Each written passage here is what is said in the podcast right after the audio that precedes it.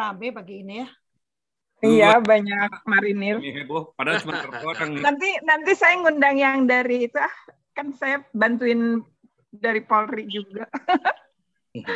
Ya dari. Humas Polri. Ini pada sampai yang ini yang sipil-sipil sampai diam biasanya udah banyak pagi kalau beli pagi sampai terdiam semua. ya kita mulai ya. Eh, selamat pagi eh, kul- eh, sahabat kultur parenting pagi. Eh, kita bertemu kembali dalam kultur parenting pagi edisi hari Rabu. Pagi ini ya baru hari Rabu tapi keceriaannya seperti sudah hari Jumat gitu ya. Dari tadi pagi ya. Tapi yang menarik setiap kali kami mengundang Pak Irwan menjadi pembicara, yang hadir itu kelas-kelas berat semua. Wow, hebat. Profesor lah, jenderal lah. Wow, luar biasa. Mungkin Pak Irwan perlu ini ya kayak sebulan dua kali ya jadi pembicara gitu ya paling enggak. Harus sering. Harus iya, supaya yang hadir itu jadi kelas berat gitu ya. Kalau biasanya cuma saya yang berat ya, eh, Bu Diana. Biasanya bobotnya, Bu. Saya Iya. juga yang berat itu. Iya, eh, pagi ini adalah Hari Pahlawan, ya Hari Pahlawan. Saya baru meminta teman-teman di operet atau di obrolan perempuan tangguh untuk membuat janji pada diri sendiri karena saya tidak mau perempuan menunjuk orang lain sebagai pahlawannya karena dialah pahlawan kehidupan dia sendiri.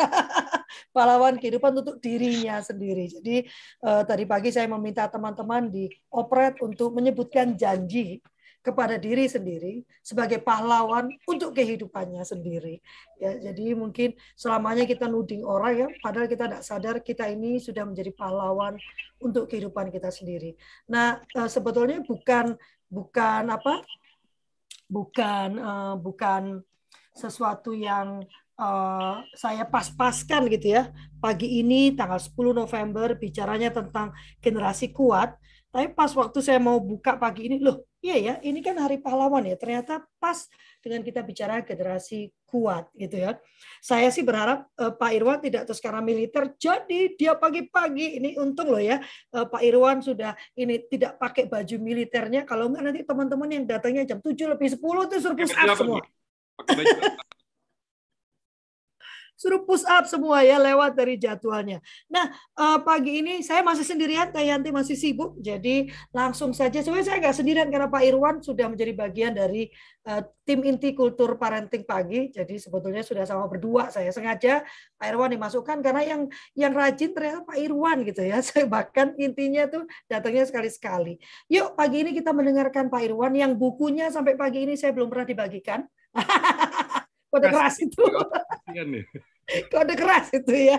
Ya, bagaimana kita membentuk generasi kuat tapi sebelumnya generasi kuat itu apa sih? Terkait adversity quotient ya. Baru nanti bagaimana membentuk generasi kuat. Silakan Pak Irwan. Terima kasih Kak Gafri. Sebetulnya ini pelajaran dua semester nih kalau ada Pak Dekan ya. Ini ada dosen juga, profesor. Tapi harus diselesaikan dalam eh, 20 sekitar 20-25 menit gitu ya. Eh, saya sapa Assalamualaikum warahmatullahi wabarakatuh. Salam, salam sejahtera, selamat pagi, salam tangguh ya. Eh, nggak tahu ini motonya kultur parenting ini apa. Kalau di kita kan salam olahraga, jaya kayak gitu ya. Kalau kalau saya itu salam sang pemenang gitu kan. Kalau si Bapak eh, teman saya Antonio Dio Martin, salam antusias. Nah, Nampaknya kita juga punya sapaan khusus saran saya. Eh, momentum yang bagus memang ini Hari Pahlawan dan tadi sampaikan sama Kak Yudi juga besok. Nah, kok Kak Yudi udah pernah, mungkin Kak Burhan juga udah pernah. Hari ini istrinya Kak Yudi di wisuda di akad eh ulangi besok di wisuda di Akademi Militer. Umumnya ada ada ada eh, semacam eh, budaya budaya dari akademi itu mereka mewisuda eh, perwira tingginya itu pada hari ulang tahunnya mereka. Eh, jadi alhamdulillah saya tiga tahun di Akademi Militer gitu ya. Saya tiga kali dipestakan karena ulang tahun saya sama dengan ulang tahun Akademi Militer gitu ya, bukannya bukannya ini. Baik, eh, selamat sekali lagi untuk Kak Susi ya, Kak Yudi ya, yang di wisuda. Eh, semoga terima kasih Pak Irwan. contoh-contoh yang eh, baik ya. Jadi eh, menjadi menjadi bintang itu susah, menjadi profesor itu susah, menjadi semuanya tapi bukannya bukannya apa semuanya itu kembali kepada kita. Dan dan ada orang yang uh, kopral lebih kaya dari Kak Burhan itu kalau soal finansial. Dia punya rumah sakit gitu ya. Saya kemarin dibawain uh, diantar ya karena dianggap VIP pakai mobil Alphard. Padahal itu bagi saya itu Alphard itu mobil gagal gagal yang kumiliki gitu ya. Nggak taunya saya tanya-tanya ternyata itu mobilnya kopral. Hebat. Jadi keberhasilan seorang itu, kemenangan seorang itu sesuai dengan amanah yang diberikan kepadanya. Eh, supaya jangan bosan lihat saya, sekarang saya kasihkan supaya eh, melihat ini aja saya izin share screen ya. Nampak ya, nampak dan terbaca gitu ya.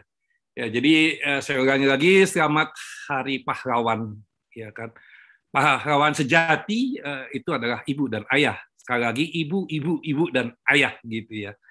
Eh, mengapa ibu ya? Memang ibu itu memang hebat ya. Di sini aja ada ada ada ibu kota, ada hari ibu, ada ibu jari, ada bahkan ada di acara di parentingnya ada khusus ibu untuk bapaknya belum ada. Dari teman-teman saya sendiri ya, dari teman-teman saya sendiri jarang saya nemukan duda loh. Jarang saya nemukan duda karena dia nggak tahan. Dia Baru mau saya bilang. Ini Pak Irwan nyindir saya nih. gak apa-apa, gak apa-apa. Ini uh, bukan nyindir, itu memang kenyataan, Kak. Uh, ini ada Prof. Diana juga kan sudah ditinggal sama suaminya gitu kan. Uh, Oke, okay. uh, harga profesor kan tinggi loh. bukan mau memaksud ini. Jadi intinya, inti di sini karena ini parenting, bagaimana kita menjadikan ibu dan ayah itu pahlawan. Bagaimana seharusnya pantas dijadikan pahlawan. Jadi kan dia harus harus melakukan sesuatu sehingga dia pantas di, di disebut seorang uh, pahlawan. Nah, ini IPO tadi yang disebut uh, Burhan jadi pahlawan itu ya saya ambil quote, diambil quote oleh kami ini Susan Sahri, hidup yang tidak dipertaruhkan tidak akan pernah dimenangkan. Jadi memang harus ada suatu perjuangan gitu ya. Nah ini generasi tangguh, generasi apalah namanya, tapi kalau saya eh, sukanya generasi pemenang gitu ya. Eh, jadi bagaimana memelihara, membangun, membangun, eh, mengembangkan dan membangun mental pemenang. Ini untuk mengoptimalisasi potensi. Sebetulnya ada amanah potensi yang sudah kita dapatkan. Ya, bagaimana kita buka dia unlock potensial dalam keluarga itu tadi.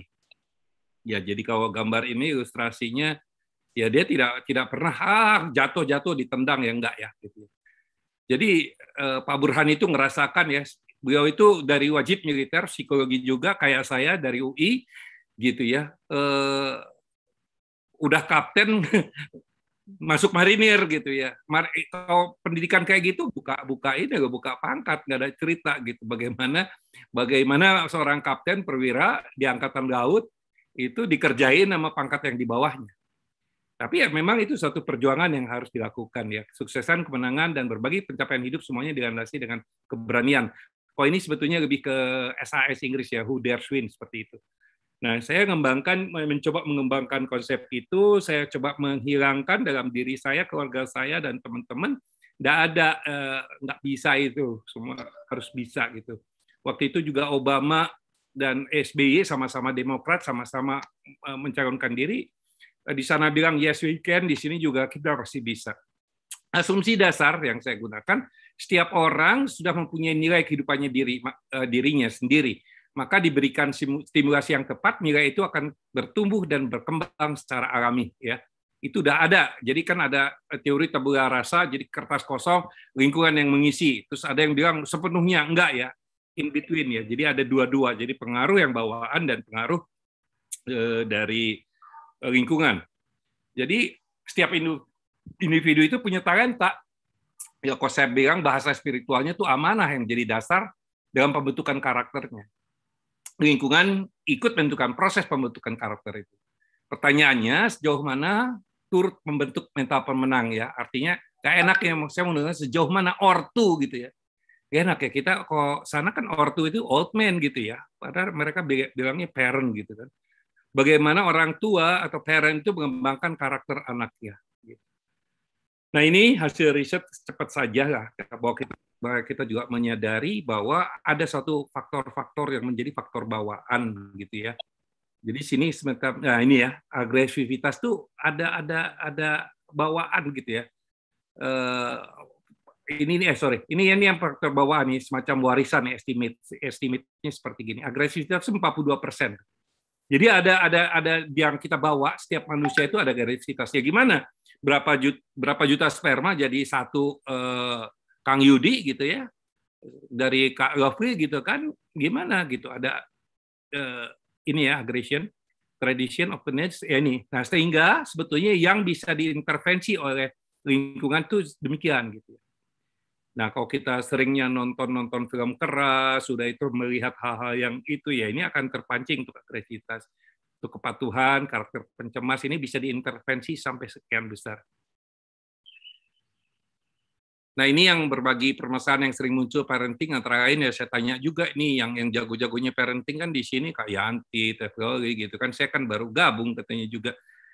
Uh, saya tanya eh, tidak terjalin kesepakatan katanya secara formal dari dalam uh, tentang tujuan keluarga. Ini apa sih keluarga itu?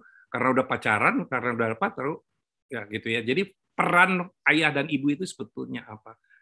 Setelah itu perlunya pendidikan ya gitu ya. Karena uh, kita banyak peran ya diri kita banyak uh, banyak posisi sehingga banyak peran yang harus kita uh, mainkan gitu. Dan itu yang saya waktu itu juga sampaikan. Jadi dengan peran tertentu apa yang must you know, apa yang should to know, apa yang nice to know, bahkan mungkin ada is danger to know gitu ya. Buat apa kita kita terjebak pada hoax-hoax misalnya kan. Uh, apa yang terjadi kemarin juga dengan forensik ada anak yang terlampau dibanja, ada didik terlampau keras waktu forensik dengan predator-predator gitu ya. Tidak peduli bahwa mereka perlu belajar ya, jadi abai di, di saja. Eh, apa akibatnya? Ya frustrasi ya karena menurun percaya diri, sebaliknya menjadi atau menjadi overconfident, menjadi pemberontak ya seperti itu ya. Uh, dulu ada kasus misalnya kalau nggak salah saya itu Ari Hanggara gitu ya Ari Hanggara itu yang yang sampai meninggal oleh orang tuanya tapi kalau uh, saya ditelusuri ternyata kakeknya juga berlaku yang sama jadi bapaknya itu hasil bentukan yang gimana makanya di, di di Jawa ya bibit babat bobot seperti itu memang penting untuk diketahui muncul pengaruh eksternal lingkungan yang lebih signifikan karena tadi uh, tanaman dari dari rumahnya sendiri kurang. Oke, okay. nah ini ada kata-kata bagus dari uh, Roosevelt.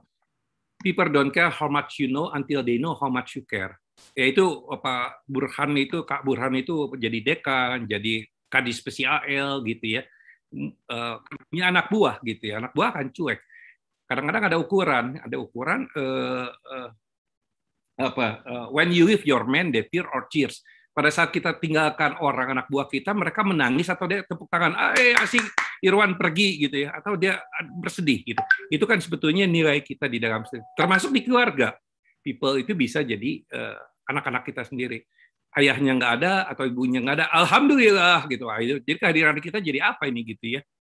Jadi kita juga harus mulailah eh, kita freshkan setiap hari kita cari sesuatu yang yang yang eh, menjadi apa peluang hari ini jadi uh, saya lebih suka mengatakan ke orang kan I don't like Monday, I like Monday. Kalau saya selalu kalau soal day saya katakan my day is today gitu kan.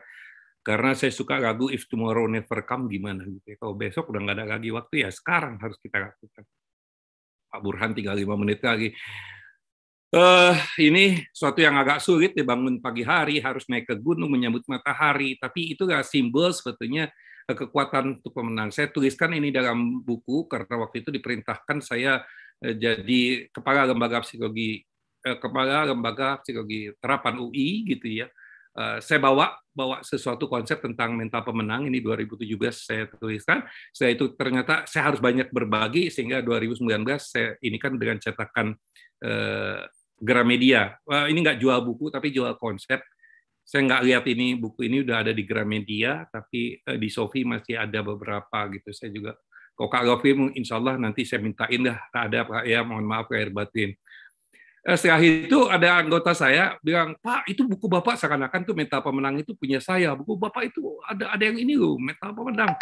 Alhamdulillah kata saya, saya tidak harus baca 266 264 halaman dari ini, ternyata ini ada ada dukungan secara secara agama ya benar nih kok gitu ya sudah kok gitu saya eh, tambah yakin dan sekarang sudah saya buatkan inventorinya. Mengapa saya punya punya konsep demikian?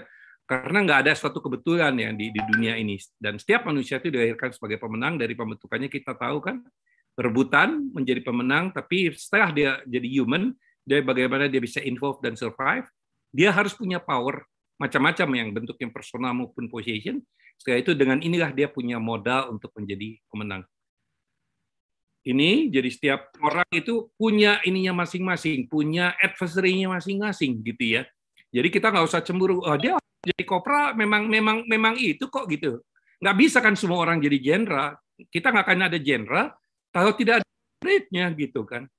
Ya, jadi kita tidak usah merasa atau merasa lebih tinggi atau kita merasa lebih rendah karena sesuatu. Tidak. Semuanya punya uh, ketentuan ya. Saya bilang tadi tidak ada yang dan bagaimana kita menjalankan uh, amanah yang diberikan itu supaya kita menjadi pemenang. Ini yang saya temukan ada big three three mental profile itu tiga ini. Ya saya simpulkan kalau toughness itu semakan kekuatan memukul. Kalau dia petinju kekuatan ninju. Berapa berapa berapa kalau dia main tenis misalnya seberapa kencang dia eh, mukul itu ya. Tetapi nggak bisa cuma jago uh, mukul nggak bisa cuma jago service gitu jago smash gitu kan. Tetapi dia juga harus mampu menerima smash, dia harus uh, mampu dipukul seperti itu kan. Dia harus punya ketahanan, dia harus punya uh, resilience. Setelah itu itu juga masih belum cukup ya saya lihat ya. Karena dunia ini berubah, ada konsep fuka itu kan bahwa dunia ini uh, selalu berubah, setelah itu penuh dengan ketidakpastian, begitu ambigusnya, begitu kompleksnya. Nah, sehingga itu harus ada fleksibilitas, harus ada kreativitas gitu ya, harus ada inovatif. Jadi bagaimana problem solving karena kita selalu diuji, bagaimana kita harus punya problem solving, bagaimana kita beradaptasi. Ah, mohon maaf, saya kurang kurang pas untuk saya sendiri ya istilah new normal karena nggak normal gitu. Kalau new new Alphard gitu, new new Mercedes kan kayaknya sesuatu yang baru kan. Kok di sekarang di new normal kayaknya nggak nggak normal gitu. Jadi saya lebih cocok mungkin adaptasi kebiasaan baru benar ya komersial benar. Saya itu innovation dan creativity itu jelas dibutuhkan. Nah, saya ambil quote-quote-nya saja, saya tidak menerangkan di teori di sini. Kalau mental toughness itu tidak ada jalan yang mudah karena semua memerlukan upaya sungguh-sungguh. Itu menurut saya demikian gitu ya. Itu uh, sorry ya saya sambil ngintip Kak Seto lagi lompat-lompat di Trans TV. Luar biasa, itu juga contoh dari mental pemenang nanti kalau kalau kita iniin karena memang dengan usia yang tidak muda uh, masih bisa menunjukkan yang hal yang luar biasa. Kennedy sendiri kan uh, mengatakan ya, jangan berdoa untuk menjadi mudah, kehidupan ini mudah. Tapi berdoalah supaya kita yang kuat sehingga persoalan kita menjadi mudah. Kalau mental resilience, uh, saya tidak mengukur kata katanya uh, Josh Payton gitu ya. Uh, dia bilang saya tidak mengukur suksesan seorang dari berapa tinggi dia memanjat, tetapi berapa kali uh, dia dia jatuh dan uh, dasar dia memantul kembali gitu ya.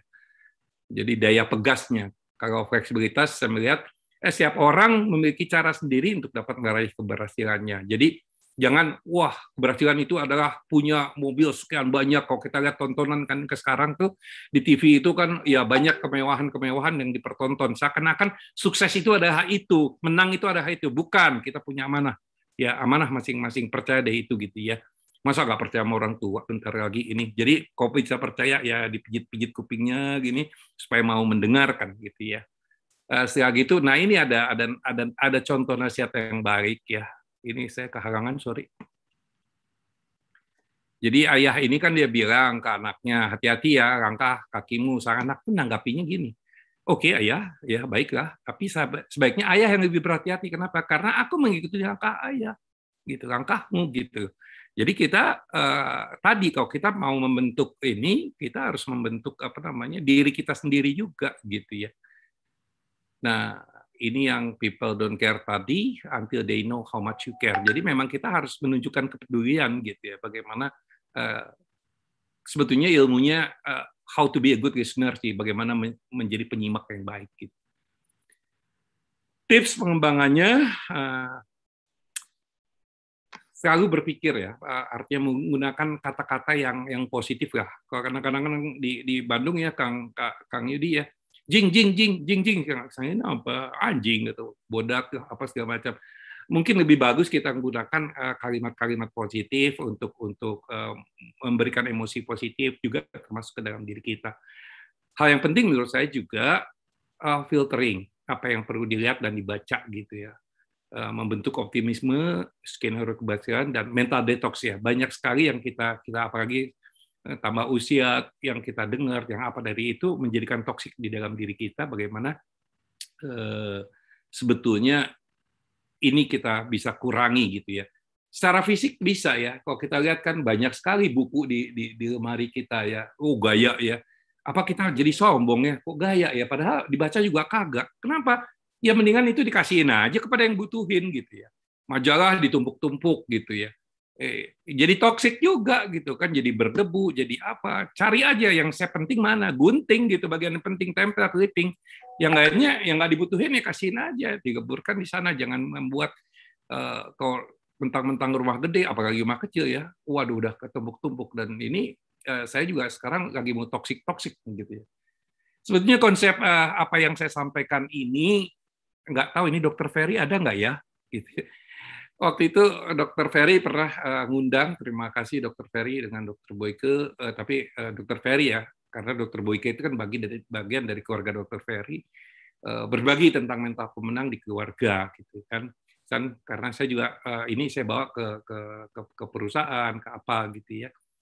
Nah hanya mohon maaf juga uh, untuk yang yang berupa pelatihan yang panjang untuk pembentukan karena waktu itu kan cuma uh, knowledge-nya kayak, kayak sekarang ya bukan skill-nya. Untuk itu kan diperlukan latihan. Nah, latihan itu kan perlu waktu. Ya, sekarang juga saya ada nanti mungkin tanggal 19 saya ke Jakarta bukan ke Jakarta ke Bogor. Itu uh, ada perusahaan tambang yang manggil yaitu dia tiga hari full gitu ya belum lama ini dengan Pak Burhan juga tahu kita memberikan sertifikasi untuk untuk atlet-atlet pendamping gitu ya untuk apa supaya atletnya jadi atlet bermental pemenang gitu kan di jadi kita sertifikasi psikolog dan ilmuwan psikologi olahraga itu saja mungkin yang ingin saya bagikan ya terima kasih jadi saya diingatkan dengan suatu quote ya kita hanya bisa memberi apa yang kita sendiri sudah punyai. Ini bacanya gimana? Nemo that quote non habit gitu ya. Saya kira itu Kak Gafri uh, maaf kayak senapan mesin ya saya saya ngomongnya jadi cepat-cepat dan karena saya pengen uh, uh, Kak Burhan udah kabur ya. Udah ini ngajar. Iya, setengah delapan dia sudah masuk uh, di tempat yang lain. Saya kira uh, itu yang bisa sampaikan. Wah ini juga ada ada dokter nih adik saya nih, namanya aja udah Abri nih. Dia juga dokter psikolog, sama-sama dengan saya juga di psikologi olahraga. Networknya luar biasa. Terima kasih juga siapa lagi yang belum kelihatan yang yang baru-baru di sini ya. Terima kasih saya kembalikan kepada Kak Gafri. Semoga bermanfaat. Lebih baik kita lanjutkan dengan diskusi. Terima kasih Kak Gafri. Ya, terima kasih Kak Irwan. Ah. Kakak nah, gue. Hanya di sini ya, Pak Irwan dipanggilnya Kak Irwan. ya, uh, menarik saya beberapa quote yang disampaikan ya. Uh, tidak dengan kekerasan, tapi melalui apa melalui apa pernyataan-pernyataan positif. Saya tadi tadi malam juga baru berpikir karena mikir tentang uh, generasi tangguh itu ya. Terus ada yang uh, kalau nggak salah hari ini ada yang membuat seminar juga tentang adversity equation gitu kan. Sejak saya kecil tuh saya berpikir hidup saya berat ya, hidup saya keras ya. Uh, ya saya tidak hidup di jalan, tapi hidup saya cukup keras itu. Sehingga membuat saya itu jadi tough gitu ya. Uh, kalau ada orang tanya, kok kalau Fik kuat sih? Karena buat saya nggak ada pilihan selain selain maju terus tuh nggak ada pilihan. Saya nggak punya pilihan untuk kalau di karate dulu Pak Pak Yudi ya Kak Yudi ya, saya pernah dilatih itu jadi saya disuruh kuda-kuda, kaki saya nempel ke tembok. Jadi nggak bisa mundur kan. Lalu orang itu berjajar satu persatu boleh mukul atau nendang saya. Jadi eh, dengan cara itu tuh saya Eh, tertanam bahwa saya nggak belakang udah tembok, nggak boleh mundur saya. Saya cuma punya pilihan satu, belajar menangkis dan memukul balik. Tapi uh, dari situ tuh uh, harus milih kan, mau nangkis mukul atau nangkis dulu gitu. Karena begitu mau nangkis mukul, yang satu udah datang lagi harus nangkis lagi gitu. Jadi belajar mempertahankan diri. Terus saya mikir masa juga anak saya mau saya lalui dalam kehidupan yang berat gitu kan sementara saya kerja gitu kan uh, apa juga dalam kehidupan yang keras itu supaya muncul uh, ketahanannya gitu kan ini selalu sampai hari ini pun dengan anak saya udah besar itu masih masih bertanya-tanya saya gitu kan. Lalu muncul uh, mungkin perlu saya uh, menuliskan gitu Pak Irwan ya, menuliskan atau merumuskan apa sih tahapan untuk kita bisa menjadi kuat itu ya Pak Irwan ya, tadi kan beberapa sudah disebutkan sebetulnya. Salah satunya percaya bahwa kita mampu. Nah, itu yang selalu selalu diserang habis ya Pak Irwan ya. Kita tuh nggak bisa, selalu dikatakan nggak bisa kamu, nggak bisa kamu gitu. Jadi akhirnya ya apa pun yang mau kita lakukan kita nggak bisa. Ada yang mau bertanya kah? Silakan. Apabila ada yang mau bertanya uh, dari uh, apa dari dari paparan Pak Irwan tadi ya, uh, walaupun sudah pernah disampaikan beberapa bulan yang lalu, tapi ternyata Pak Irwan menemukan insight-insight baru terkait uh, apa uh, generasi tangguh ini. Bagaimana? Apakah uh, ada yang mau menyampaikan? Mungkin Pak Yudi atau Bu Diana bisa membandingkan gitu kan antara uh, apa uh, bukan dengan zamannya ya kayaknya jadi gimana gitu. Tapi bisa membandingkan apakah saya tertarik dengan Pak Yudi apakah memang perlu pendidikan militer gitu kan supaya anak-anak uh, kita itu paham tentang tentang ketangguhan gitu kan. Apakah perlu uh, disiplin positif? Wah itu kata yang buat saya menakutkan ya. Supaya muncul ketangguhan. Ada nggak teman-teman yang mau bertanya? Ini kok pada nutup kamera semua Halo, ada nggak di sini orangnya ya? Apa yang mau ditanyakan atau mau disampaikan? Jangan-jangan terlena dengan batiknya Pak Irwan. Seperti saya terlena dengan batiknya langsung saya nanya. Punya tuh batik NKRI itu. Makanya, makanya langsung saya tanya. Gimana? Bagaimana berita Adi ada yang mau ditanyakan Kak? Oh ini sudah ada langsung Kak Feni. Wah, Kak Feni ini juga nanti jadi pembicara di konferensi parenting yang pertama. Pak Yudi, kami punya konferensi parenting yang pertama ya. Eh, Kompas sudah, waduh ini menarik sekali kalau Fri saya mau liput ya silakan. Bagaimana mengajarkan sikap mental yang tangguh kepada anak usia dini? Karena usia dini pertama kali diletakkan dasar kepribadiannya. Uh, silakan Pak Irwan. Bagaimana menerapkan pada anak usia dini? Ya, uh, terus terang waktu saya menuliskan buku ini maju mundur. Jadi tiga tahun. Karena pertanyaan yang selalu muncul tadi yang yang ada quote tadi. Jadi emangnya kamu udah punya mental pemenang Wan? Gitu ya seakan-akan. Berani-berani gitu ya. Sampai akhirnya eh, kapan saya akan berani gitu ya? Keburu keburu nggak ada nanti. Akhirnya saya tuliskan Nah, eh, yang yang ingin sampai yang saya ingin sampaikan di situ ya saya juga terpengaruh. Saya pernah bareng sama Brigjen Yudi ini oh kok jadi Brigjen Yudi. Kang Yudi Kak Yudi ini di Dewan Ketahanan Nasional. Ya. Harusnya itu Dewan Keamanan, tapi itu jadi Dewan Ketahanan karena kalau di tempat orang lain kan National Security Council, kalau di kita National Resilience Council. Tapi oke okay lah itu masalah politis ya, masalah undang-undang. Jadi kan sebetulnya yang kita harus uh, pertama itu kita buat ketahanan pada diri kita sendiri, menjadi ketahanan yang ada dalam keluarga, ketahanan lingkungan, membesar membesar sampai menjadi ketahanan nasional. Ya kan? Idealnya begitu, tapi kan tidak mudah seperti yang kita katakan gitu kan. Nah, saya kembalikan uh, tadi kenapa saya ragu karena saya apakah saya sudah gitu apakah ya saya sudah? Jadi intinya saya tidak saya pengen jadi model, saya pengen jadi contoh. Ya, tanya uh, yang tahu saya yang uh, duduk di depan saya itu bagaimana seorang Irwan itu heavy smokers. Irwan itu sangat heavy smoker pada saatnya gitu ya. Tapi pada saat saya nikah dan saya uh, punya punya mau punya anak, saya tidak pengen anak saya merokok. Apa yang saya lakukan? Saya berhenti merokok. Yes. Saya harus jadi model kepada anak saya gitu ya. Jadi kembali lagi peran itu saya harus mainkan ya. Jadi banyak peran, banyak posisi yang kita ini karena tadi pada peran ini terus kaitkanlah dengan kerangka berpikir itu bagaimana nih anak-anak gitu ya.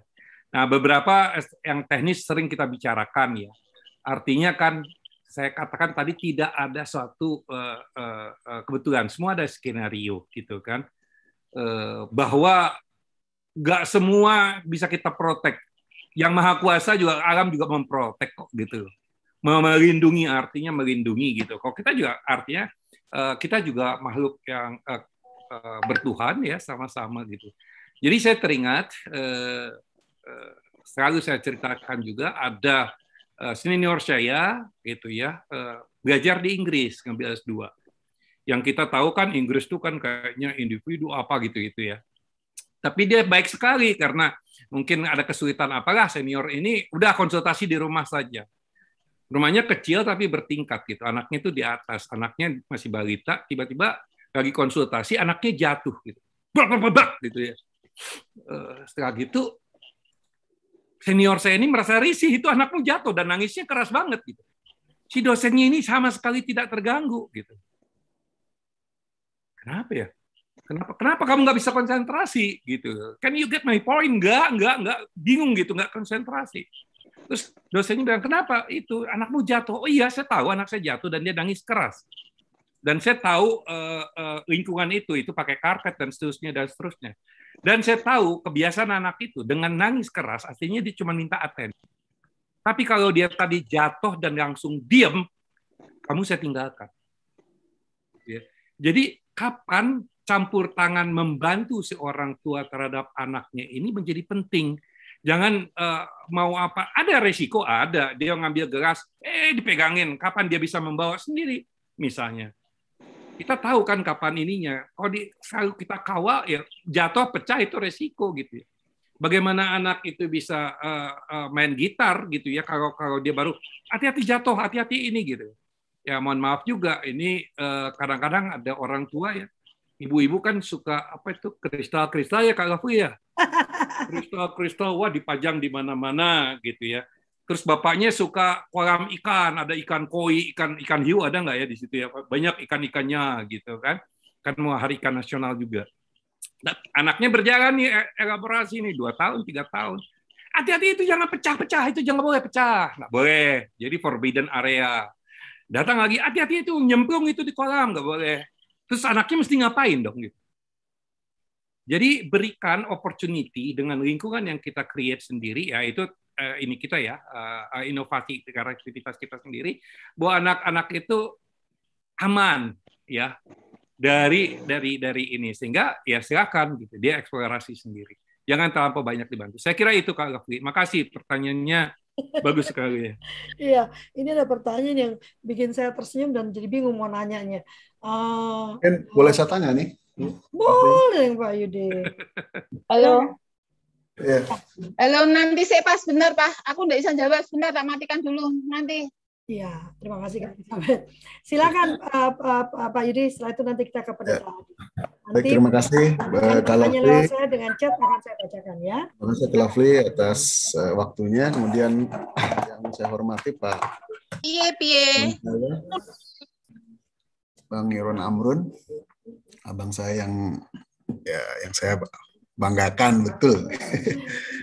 abang saya di perumahan komplek KPAD juga abang saya di kantor. Abang segalanya lah, ini terus terang aja nih Bang Irwan buat saya. Begini Bang, izin uh, tadi kan abang udah bilang ada tadi pengembangan MPA bang ya. Ada beberapa apa namanya bang uh, tipsnya ya. Gunakan self talk positif filtering terhadap berita untuk membentuk optimisme termasuk juga perhatikan keseimbangan tentang mental detox ya.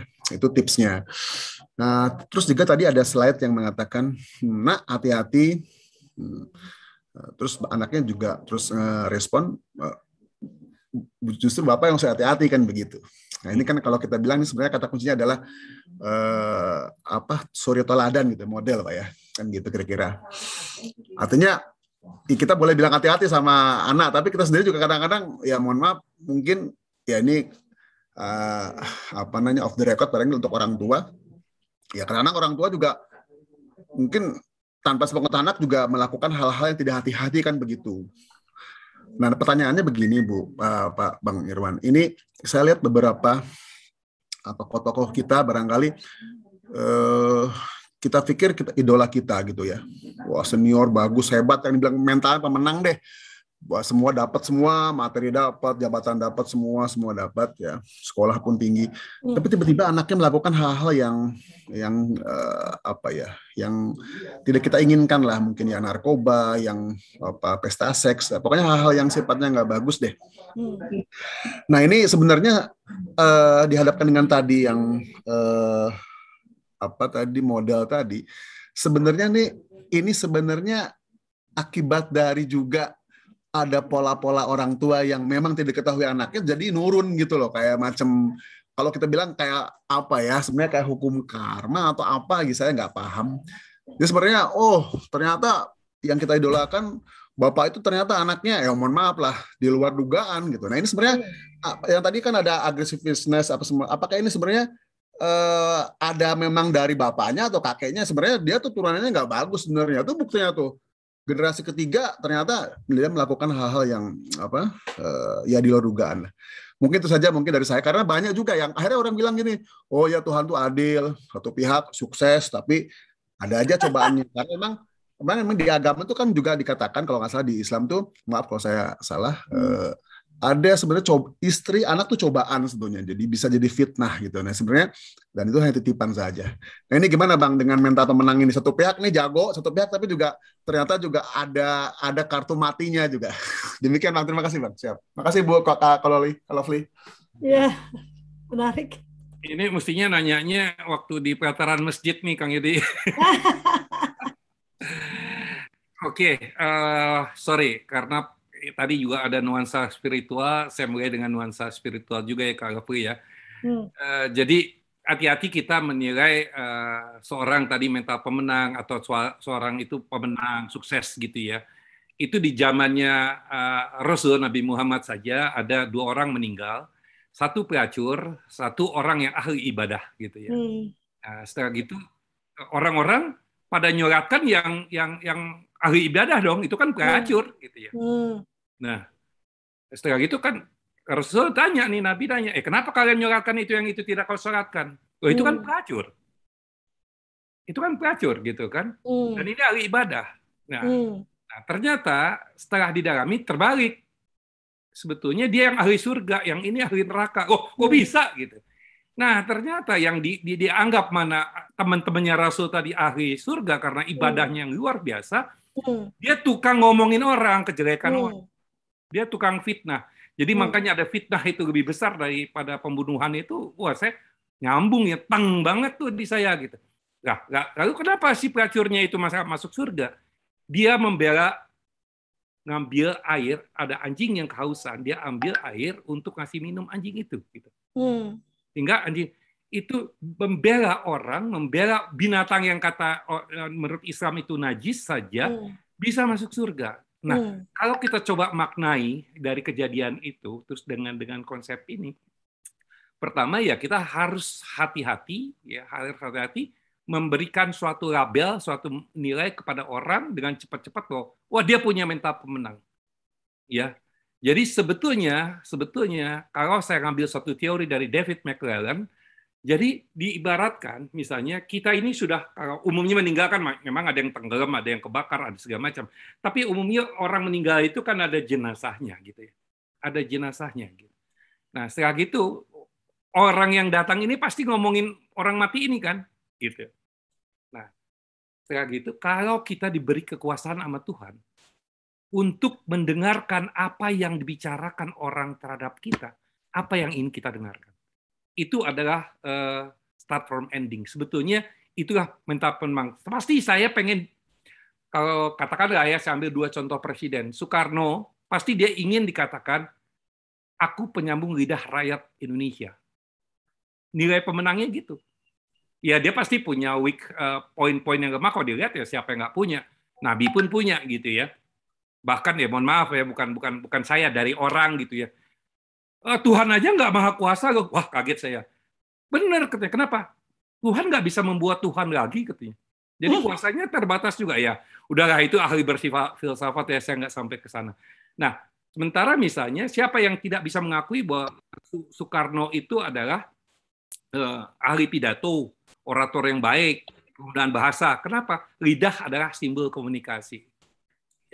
Ya, ya saya ambil itu saja ya. Uh, bukan saya langsung, oh ini Soekarnoisme enggak ya, enggak, enggak ada politik, saya enggak ada politik. Jadi intinya Kang Yudi, kayak tadi uh, nilai keberhasilan itu memang adalah kalau dalam bahasa eh, Indonesia-nya, eh dalam bahasa spiritual Islaminya itu husnul khotimah Kang Yudi. Jadi pada saat itu itulah dia baru. Kalau enggak kita hati-hati tertipu dengan penilaian. Saya ya Kang Yudi tahu bahwa saya sering kali menyeleksi orang dan saya menyeleksi orang sering kali waktu di Akmil tiga tahun juga dimarahin. Irwan ini katanya mentalnya bagus, tapi kenapa dia begini gitu? Waduh kaget juga saya kan. Terus ada anaknya jenderal yang dikeluarkan, wah aku yang dicarahi. Tapi kan akhirnya semua terurai. Oh karena hidup itu harus seimbang. Psikologinya bagus, jasnya nggak bagus, jadinya ujung-ujungnya stres. Akhirnya mentalnya rusak. Gitu kan. Jadi nggak bisa uh, cuman mental-mentalnya saja. Mudah-mudahan ini menjawab ya Kang Yudi ya. Kalau nggak nanti kita selesaikan secara jantan di, di beberapa berapa waktu. Ya, Karena terima kasih, Kang. Kak Adi Nggak kan- repot ya kalau ada bicara jantan ini kita dioperate aja lah. Terima kasih Bang. Terima kasih Kak Lovely. Terima kasih Bang Yudi. Tapi pertanyaan yang menarik ya, pertanyaan yang menarik gitu kan. Eh, cuman kalau saya mau menjawabnya ini Pak Pak Yudi ya, Kak Yudi ya. Eh, kami sudah melakukan kultur parenting ini aja sudah begitu lama ya. Eh, setiap orang dewasa itu berusaha mendalami pekerjaan yang dia kerjakan. Kalau dia jadi accounting itu semua pelatihan accounting dia lahap. Ya kan? Dia menjadi apa? Dia menjadi dokter. Wah, dia ikut eh, saya pernah punya orang tua dokter ya. Uh, tapi tiap kali saya bilang ayo kita uh, ketemu ya kita bicara tentang bagaimana menerapkan uh, apa cara berpikir analitis. Waduh saya sibuk tapi saya tahu dia ikut terus semua pelatihan terkait keprofesi profesiannya terkait profesinya. Tapi terkait ke menjadi orang tua uh, kita orang dewasa tuh sering kali abai. Tadi kemarin Pak Irwan tanya menurut Lovely apa masalah parenting? Buat saya masalahnya adalah karena kita itu abai. Kita masih memikirkan parenting itu bicara tentang bagaimana eh, pengalaman bapak, ibu dan mertua kita dan juga bagaimana eh, apa insting kita. Saya yang paling tahu tentang anak saya. Paling tahukah sementara Anda tidak tahu anaknya umur 13 tahun apa yang dialami oleh tubuhnya, apa yang dialami oleh eh, emosinya, tidak tahu. Dari mana Anda tahu? Anda hanya tahu dari mengamati di luar tidak memahami dampaknya. Jadi itu yang menurut saya masalah kenapa oh, bapaknya hebat gitu kan, anaknya mencelat gitu kan. Itu sebenarnya ya kesalahan bapaknya karena dia tidak menyadari tugasnya sebagai orang tua itu tidak berhenti di memberi uang untuk sekolah dan gadget. Bukan makan ya, gadget. Ini ada pertanyaan dari Kak Canita. Nanti ada satu pertanyaan gongnya nanti ya. Uh, katanya dulu pendidikan di sekolah ada PMP. Uh, tapi dulu itu cukup uh, buat saya punya rasa nasionalisme. Sekarang saya tidak melihat anak-anak seusia anak saya punya rasa nasionalisme yang sama dengan anak seusia mereka dulu di zaman saya. Apa yang menurut Pak Irwan baik untuk diterapkan dalam pendidikan anak berjenjang agar anak mendapatkan mental pemenang dan jiwa nasionalisme di zamannya? Terima kasih. Jangan bilang upacara hari Senin ya Pak Irwan. Ini Kak, Kang Yudi yang mesti jawab. Ini termasuk wawasan kebangsaan, wawasan Nusantara, wawasan. yang biasanya kalau teman-teman dari PBNU, PBNU ini uh, PBNU banget Pancasila, NKRI, eh, PB Pancasila Bhinneka Tunggal Ika. Sebetulnya gini, uh, kalau saya lihat ya, kalau dari pelajaran pelajaran yang ya kita dapatkan sekarang pengaruhnya itu dari gadget. Hmm. Itu sangat-sangat luar biasa. Hmm. Tapi kalau ini kan tadi nggak bisa apple to apple gitu ya. Kalau dari zaman dulu ya kan nggak ada gadget ya. Hmm. Kan kita ini selalu saya katakan eh, saya ceritakan di mana-mana. Jadi kita selalu diajari nyanyi gitu ya, nyanyi. Kita nggak tahu mungkin saja ini merupakan psychological operation dari dari pihak-pihak tertentu yang pengen kita tidak bagus. Mungkin ya, atau tidak sengaja. Saya tidak tahu, saya nggak mau melihat ininya. Tetapi menurut saya, mohon maaf lahir batin, ya ini nggak nggak pas. Apa itu? Bulanku ada lima, pecah satu, hatiku kacau. Saya tidak suka itu. Kenapa? Saya masih punya empat. Itu kita nyanyikan berapa banyak kali gitu ya. Dan itu akan masuk dong ke dalam diri kita. Iya kan? Ah, jadi kita kan bagaimana kan kita tadi bisa rasa bersyukur gitu kan. Coba kita sekarang kerasa nggak bahwa kita pernah hilang HP atau hilang dompet? Kayaknya, wah, kadang-kadang hilang kacamata gue di mana kok Kak Gavi nggak apa-apa hilang kacamatanya, kacamatanya banyak soalnya kan. lagi. Tapi kalau kalau kalau kita kehilangan sesuatu kayaknya luar biasa gitu ya. Apalagi sampai pacar, apalagi sampai suami, sampai istri, sampai kematian. Itu kan, waduh, saya merasakan banget Prof. Diana itu kan waktu itu berapa sedihnya, berapa, aduh, sampai kita, Prof ya, kita ngomongin itu di antara, itu kok kayaknya Diana ini kayaknya gimana-gimana ya, gitu ya.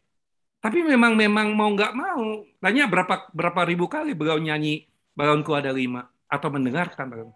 Nah, kayak tadi kalau menurut saya eh, eh, itu bagaimana kreativitas kita sama-sama Mhm. kan suatu yang menyenangkan ya tapi sebetulnya itu punya nilai. Uh, saya saya senang saya hafal bulan-bulannya uh, bahasa Arab ya bulan-bulannya Islam itu justru dia pakai nyanyian gitu. Pas karena nyanyian siapa? Nyanyian cucu gitu loh. Oh waktu dulu kan nggak susah banget ngapalinya gitu. Ternyata gitu ya pakai nyanyian itu bisa karena dia happy ya, ya itu salah satu in- intervensi tentunya dia happy itu masuk ya Ya, termasuk tadi mau wawasan kebangsaan, mau wawasan Hmm. apa gitu ya. Mhm. Nah ini ada ahli neuronya juga gini itu bisa men- menerangkan bagaimana itu eh, masuk sudah menjadi menjadi bawah sadar sehingga eh, muncul adalah itu gitu ya. Hmm. Nah, kita bisa bertanya pada diri diri kita misalnya karena terlampau sering juga kita dengar lagu Indonesia Raya Hmm. nggak ada nggak ada auranya lagi. Ya karena dia pakai gladi dipakai apa. Tapi Iya, iya. saya eh, ini eh, Itoh Abri ini Itoh Abri ini psikolog olahraga. Kita mis- misalnya pernah ke luar negeri kayak kemarin lah misalnya ya. Hmm. bendera merah putih nggak bisa dikibarkan kan. Coba ada bendera merah putih ada Indonesia Raya di luar negeri gitu ya. Kita hadir di situ padahal bukan karena kita karena atlet kita. Itu merinding itu bisa nangis gitu ya. Nah hal-hal yang kayak gitu ya momentum kayak gitu bisa dipakai menggugah Nah, kalau kami di di di sport psychologist ya kayak tadi eh, kita kita kan kok kayak Amerika tuh dia punya musuh bersama di luar, musuh bersama kita apa ya kebodohan. Jadi artinya apa? Sebenarnya kita bisa bisa menggunakan sarana olahraga juga, Hmm. semangat patriotisme segala macam itu eh, untuk wawasan kebangsaan. Menurut saya dengan olahraga itu, tapi dengan ada nilai-nilainya nggak mungkin di sini lah. Ada Olympian values yang harus ditanamkan juga. Sportivitas segala macam. Bukan bukan menjahati orang. Tadi kan bicara etika ya.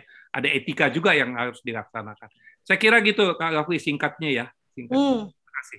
Makasih Pak Gue pertanyaan Iwan. sudah Ya, boleh, kakak. Eh, nanti saya mau eh, apa Bu Diana ya Eh, mau bertanya ya saya ke Pendeta Iya. Adi dulu ya Kak Diana ya beliau Oh, sudah iya. resign dari tadi ya cuman Oh, iya. yang mau saya tanyakan tuh sederhana ya Ayo lebih bangga mana anaknya sudah bisa bahasa Indonesia dengan baik dan benar atau sudah bisa bahasa Inggris sejak umur 2 tahun. Ayo sederhana saja. Bahasa mana yang kita banggakan, yang kita sebut-sebut ya, anak kita, wah pasti gini, wih anak gua baru tiga tahun ngomongnya bahasa Inggris banget, cas cis gua sendiri bingung gitu kan. Nah, ada dari mana? itu Hah? artinya apa bahasa Inggrisnya justice justice Nggak tahu. Bagaimana kita bisa menanamkan cinta pada negara kita? Wong kita lebih bangga dia bisa bahasa Inggris daripada bahasa Indonesia kan? Ya, silakan eh, pada tadi silakan. Pak Yudi terima kasih. Eh, terus eh, terus ikut lagi ya Pak Yudi jangan cuma waktu Pak Irwan aja. Siap, siap Kak Lovely. Bang, mau izin Bang, ada anu Bang, aktivitas ini Bang. Reuni. Paham ya sama Ya, Bang. Terima kasih. Mas Irwan, Pada terima kasih, silakan. terima kasih. Siap Bu, selamat. Pada tadi Iya. Silakan. Ya, terima kasih. Eh, saya senang karena ini kali kedua ya mendengar eh, motivasi dari Kak Irwan berhubungan dengan mental pemenang. Eh, saya orang yang suka menulis di buku harian dan ketika saya baca kembali waktu saya masih SMA catatan-catatan harian saya ternyata saya eh, rupanya pribadi yang cukup rendah diri dan eh, di kemudian hari saya sadar bahwa saya memulai dengan menulis beberapa tulisan, tapi kemudian saya mengurungkan niat saya untuk tulisan-tulisan itu dipublikasikan. Lalu eh, ketika mendengar mental pemenang ini, saya menemukan satu prinsip eh, dalam eh, yang memberi motivasi bagi saya. Kalau Adi kamu sudah memulai, maka kamu harus mengakhiri. Nah, prinsip ini kemudian saya kembangkan eh, dengan lagi terlibat membuat beberapa tulisan semacam eh, ontologi begitu. dan beberapa tulisan saya bersama-sama dengan teman-teman juga bersyukur karena sudah dipublikasikan sama dengan BPK Gunung Mulia. Nah, yang ingin saya tanyakan ke uh, Kak Irwan, bagaimana memulai satu prinsip yang bisa ditanamkan kepada anak-anak dan kita pastikan bahwa prinsip itu akan menuju pada mental pemenang.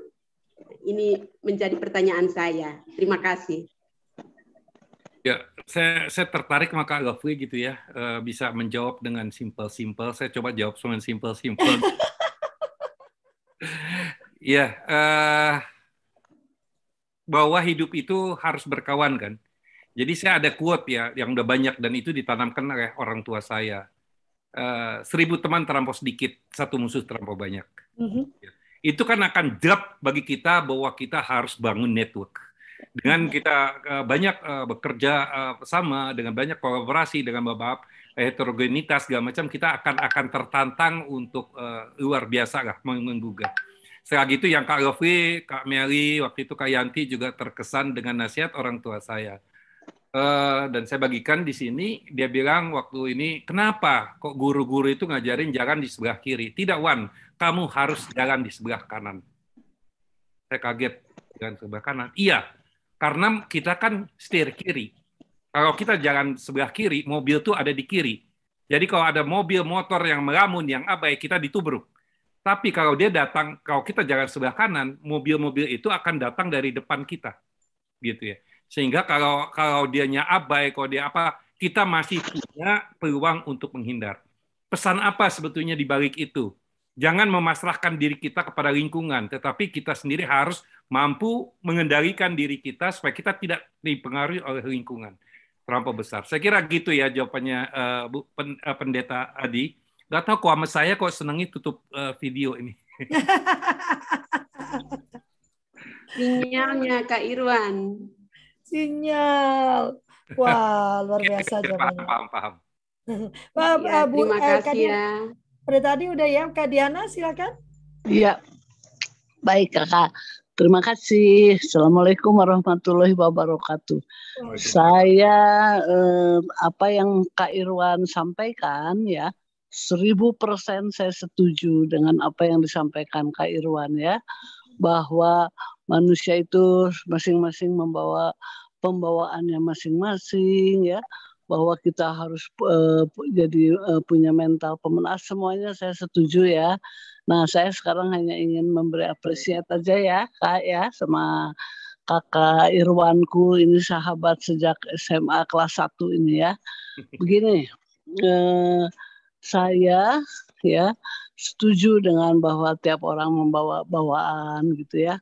Nah, saya hanya ingin, oh ya, saya juga uh, ber, uh, setuju ya dengan apa yang Kak Irwan sampaikan tadi bahwa katanya waktu suami saya uh, meninggal, teman-teman, sahabat-sahabat saya mengkhawatirkan saya ya, karena memang saya waktu itu merasa jatuh sejatuh-jatuhnya. Saya merasa, oh ya, kenapa saya begini? Karena separuh belahan jiwa saya terkubur. Jadi saya hilang, hilang semangat, hilang ah semuanya hilang. Bahkan saya itu sempat ini ya, eh, saya nanya sama anak saya misalnya di mana ya barang ini saya nanya, Pak, di mana ya barang ini disimpannya gitu. Loh, kok Papa? Nah, saya sempat begitu ya tapi saya terus saja berdoa berdoa ya walaupun di situ saya menangis. Melebihi apa pun ya karena saya dengan suami saya itu tidak terpisahkan satu jam pun gitu dalam tiap hari itu ya ke mana-mana.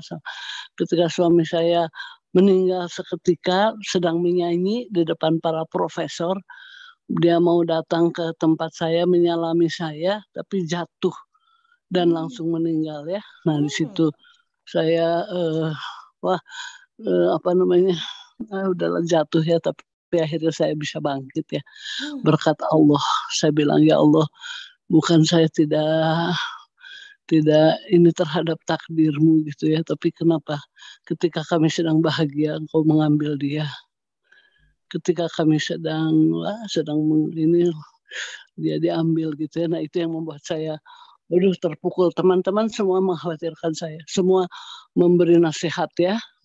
Tapi akhirnya saya bisa jadi uh, memiliki mental juara akhirnya, hmm. mental pemenang ya. Saya bilang tunggu Pak, nanti kita bersama-sama di akhirat. Aku doakan terus gitu ya.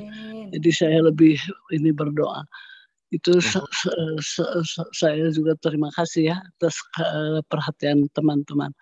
Nah, saya hanya ingin menyampaikan bahwa manusia itu dihadapi oleh berbagai tekanan sebetulnya ya. E, lingkungannya itu kayak sekarang COVID, wah stres, semua orang stres katanya ya. E, dan e, kita ini tidak bisa gitu mengendalikan lingkungan. Udah ya stop ya COVID nggak bisa ya. Jadi kalau saya sering me, apa namanya mengumpamakan gini, kalau kita di di ini gulungan ombak ya, tidak bisa kita menahan ombak. Ombak stop ya, tunggu sampai saya pergi jauh baru silahkan nggak bisa sama sekali. Kita akan e, terlempar oleh ombak itu, kita akan jatuh. Apa yang harus kita lakukan? Mempertahankan diri kita, memperjuangkan diri kita. Kita harus tough, harus jadi orang yang benar-benar tough. Nah, itu juga yang pernah saya alami ya, harus tough. Maka kita ini harus pandai berselancar di bawah gulungan ombak ini kita pandai berselancar sehingga kita keluar menjadi pemenang disorakin semua orang. Jadi biarlah lingkungan ya atau situasi stres apa pun tidak apa-apa. Silahkan aja tunjukkan bahwa saya kuat, saya tangguh dan hanya kepada Allah Allah lah yang bisa uh, membuat kita menjadi mental pemenang. Nggak ada nggak ada ini lain gitu ya. Kalau saya sih selalu uh, minta kepada Tuhan gitu ya pasti akan diberi sama Tuhan ya. Nah, yang ingin saya tanyakan kepada uh, Bang Kak Irwan ya. Kak Irwan, saya itu sangat uh, kagum ya kepada anak-anak kecil yang jadi hafiz yang dulu di televisi ya. Di ini tanya langsung melanjutkan langsung dia melanjutkan gitu ya. Itu saya gimana ya ngajarinnya ya? Saya mencoba ngajarin cucu saya ya untuk ini juga susah sekali gitu ya untuk hafal uh, ini hafal ini baca baca Al-Quran susah gitu. Gimana ya? Konon katanya ada yang tempelin ini katanya lagi lagi dia lagi hamil lagi dia di dalam ini tuh tempelin terus katanya ayat-ayat Al-Quran. Ah tapi um, apa gitu ya? Nah yang ingin saya terapkan pada cucu-cucu saya. Gitu aja Kak Irwan Makasih. Hmm. Langsung ya, langsung diajak ya. jalan aja nanti sama-sama. Nanti Kak Irwan, ini ini karena kita udah jam 8 lebih 8 ya. Okay. Ada satu pertanyaan yang memang saya simpan untuk terakhir. Jadi nanti sekalian digabungkan dengan pertanyaan Kak Diana ya. Okay. Pertanyaannya gini nih, tapi ini orangnya tidak mau disebut namanya katanya. Takut katanya namanya pun.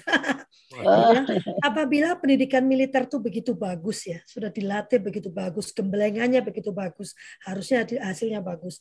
Lalu mengapa sekarang banyak aparat kita sebut saja bunga lo kok sebut saja bunga ya atau melati banyak aparat yang jatuh pada perilaku penggunaan kekerasan perilaku yang tidak melakukan penghormatan. Nah eh, kenapa itu kak Irwan? Di mana missnya. Sekalian uh, closing statement ya.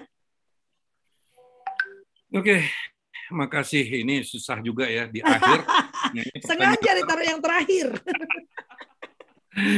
sebetulnya sebetulnya nanti aja di ada ada berapa yang saya saya pindahkan ya uh, ke pertanyaan itu ke dokter bagus nanti di di acara lain mungkin bukan di di sini ya. Jadi memang Eh, eh, sebetulnya kalau dari konsep-konsep yang saya pelajari kan eh, eh, banyaknya toksik tadi yang harus kita bersihkan ya. Kan kita juga eh, punya kemampuan yang dia menangkap itu kan terbatas ya. Kita kan nggak ada yang namanya multifokus ya.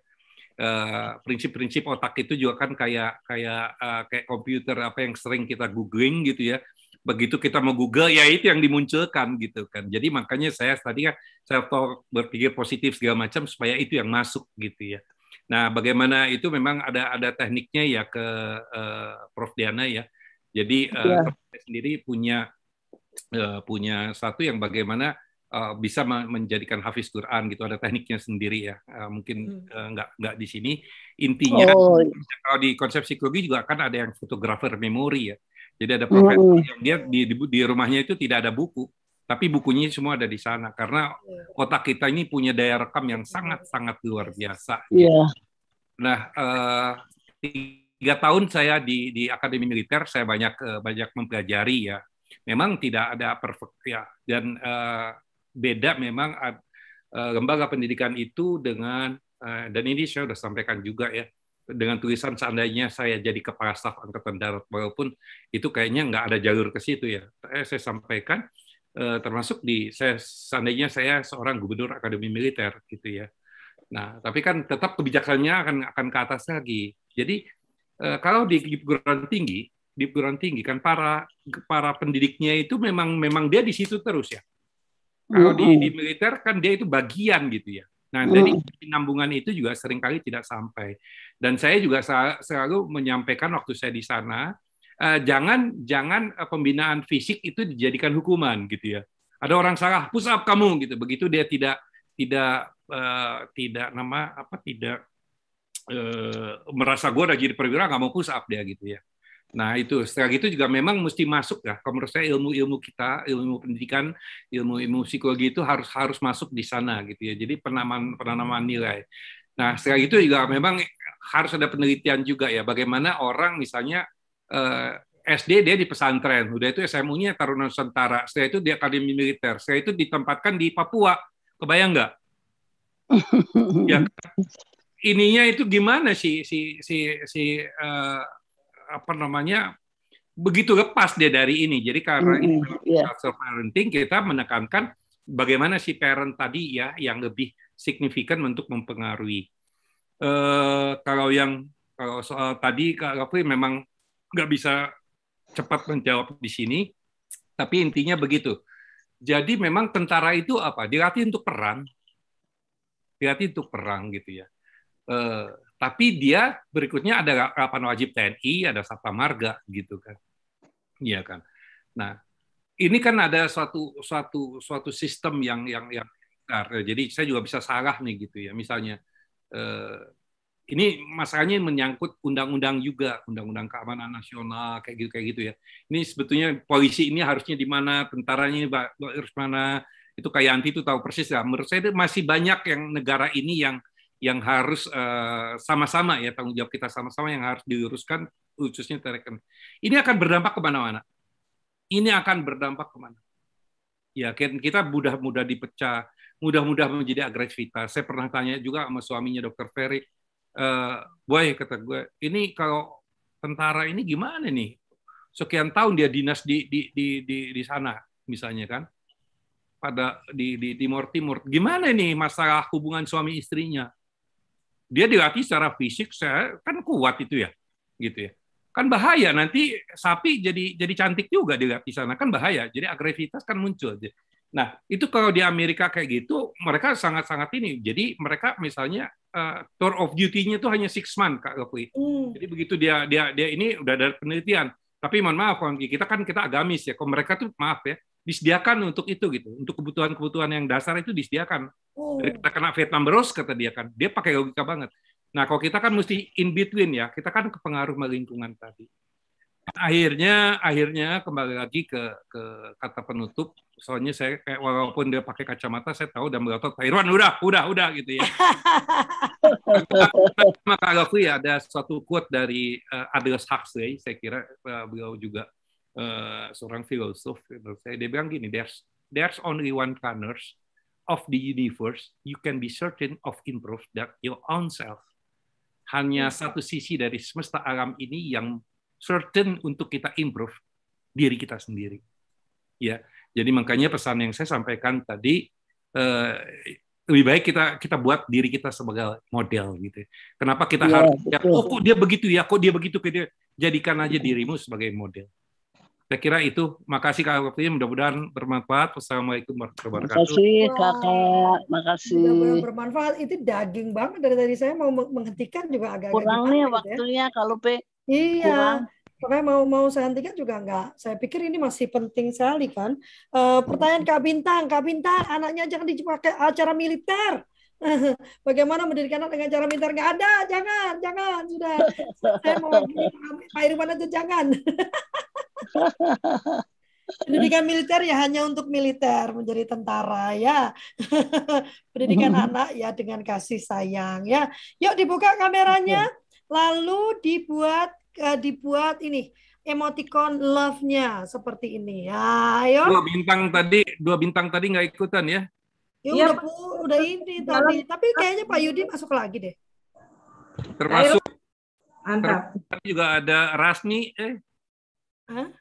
Ada temannya. Ayo, Kak Wiwin boleh dipasang hatinya. Nah, caranya apa Kak Raffi? Ya. Kak punya mati. Iya, aku nanti dulu kalau udah semua aku baru masang nanti mati aku bola kali-kali klik klik klik klik. Ayo teman-teman, ya Kak Carita dikasih love. Jangan lupa kita punya konferensi parenting yang pertama ya.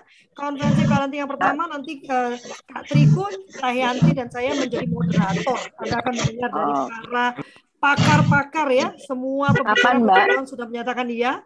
Tinggal Profesor Fasli Tayanti belum ya. Ayo Tayanti tugasnya. Tolong ya. Jadi semua udah oke okay ya. Kita akan mendengar bagaimana peran kita sebetulnya di dalam pendidikan anak-anak kita ya. Nanti pasti jawabannya bukan cuma menyediakan dana. Ayo silakan. Uh, uh, kita foto ya satu dua. Bintang, ayo. Kopi. Nah, love-nya di di emoticon di raise hand itu. Satu dua tiga. Pak Yudi, ayo dong pasang pasang love-nya. Bagus ya sekarang ada love-nya banyak ya. Iya, tapi masanya pasti pakai love. Iya, pakai love. Ayo, satu lagi ya. Oh, gambar, ayo. Oh, baru hilang uh, love-nya. Ayo, pasang lagi. Pasang, pasang, pasang. Pasang lagi, kita pasang. Udah kayak apa ini? Ya. Ada yang mobil tuh. iya, ada yang mobil banyak. Terima kasih banyak teman-teman semua ya. Hari Jumat uh, kita akan bertemu dengan Kak Anil Dawam. Kak Anil akan berbicara tentang trauma healing pada anak. Dia udah, wah lovely ngasih aku kok judul berat banget ya, karena dimintanya demikian ya. Mari kita mendengarkan dari Kak Anil Dawam, memang ahlinya beliau uh, bicara tentang trauma healing pada anak ya. Uh, malam ini perempuan boleh berkumpul operat tertutup ya. Kalau ingin bergabung silakan japri ke saya nanti akan saya berikan linknya ya. Tolong tidak boleh linknya dibagikan hanya boleh nomornya kasih ke saya nanti saya bagikan link. Pak Irwan nggak boleh? Pakai konde pakai konde ya dan malam ini kita janjian kita akan dandan ya. Jangan lupa ya. Malam ini kita akan dandan ya. Ya. Dandan ya. Yang artis ya. saya nggak datang deh kalau free eh jangan ya. Kita akan tampak cantik untuk diri kita sendiri ya. Dan tanpa konde ya kak. Iya pakai konde jangan pakai konde. Saya nggak punya konde. Oke terima kasih banyak. Selamat hari pahlawan bagi Anda para pahlawan, setidaknya pahlawan untuk hidup Anda sendiri dan untuk hidup keluarga Anda. Selamat Hari Pahlawan untuk Indonesia juga, Dokter Bagus. Ya, uh, kita akan bertemu lagi hari Jumat atas nama kami berenam, senang sekali kami sekarang berenam, kami mengucapkan terima kasih atas kehadirannya. Mohon uh, hari Jumat hadirnya jam 7 ya, jangan jam 7.15. Jadi kita selesainya 8.15 deh ya. Jam 7 5, jam 7 supaya selesai jam 8 ya. Uh, dan kami memohon maaf apabila ada pernyataan, perkataan, sikap atau gestur yang kurang berkenan. Kami tidak ingin menghina, tidak ingin merendahkan, tidak ingin menggurui malah. Kami hanya bagikan apa yang menjadi keyakinan kami dan yang kami kerjakan dalam kehidupan kami sehari-hari. Terima kasih para perempuan sampai jumpa nanti malam. Para bapak ibu sampai jumpa di hari Jumat. Wassalamualaikum warahmatullahi wabarakatuh. Tuhan memberkati. Amin. Waalaikumsalam warahmatullahi wabarakatuh. Sehat semua.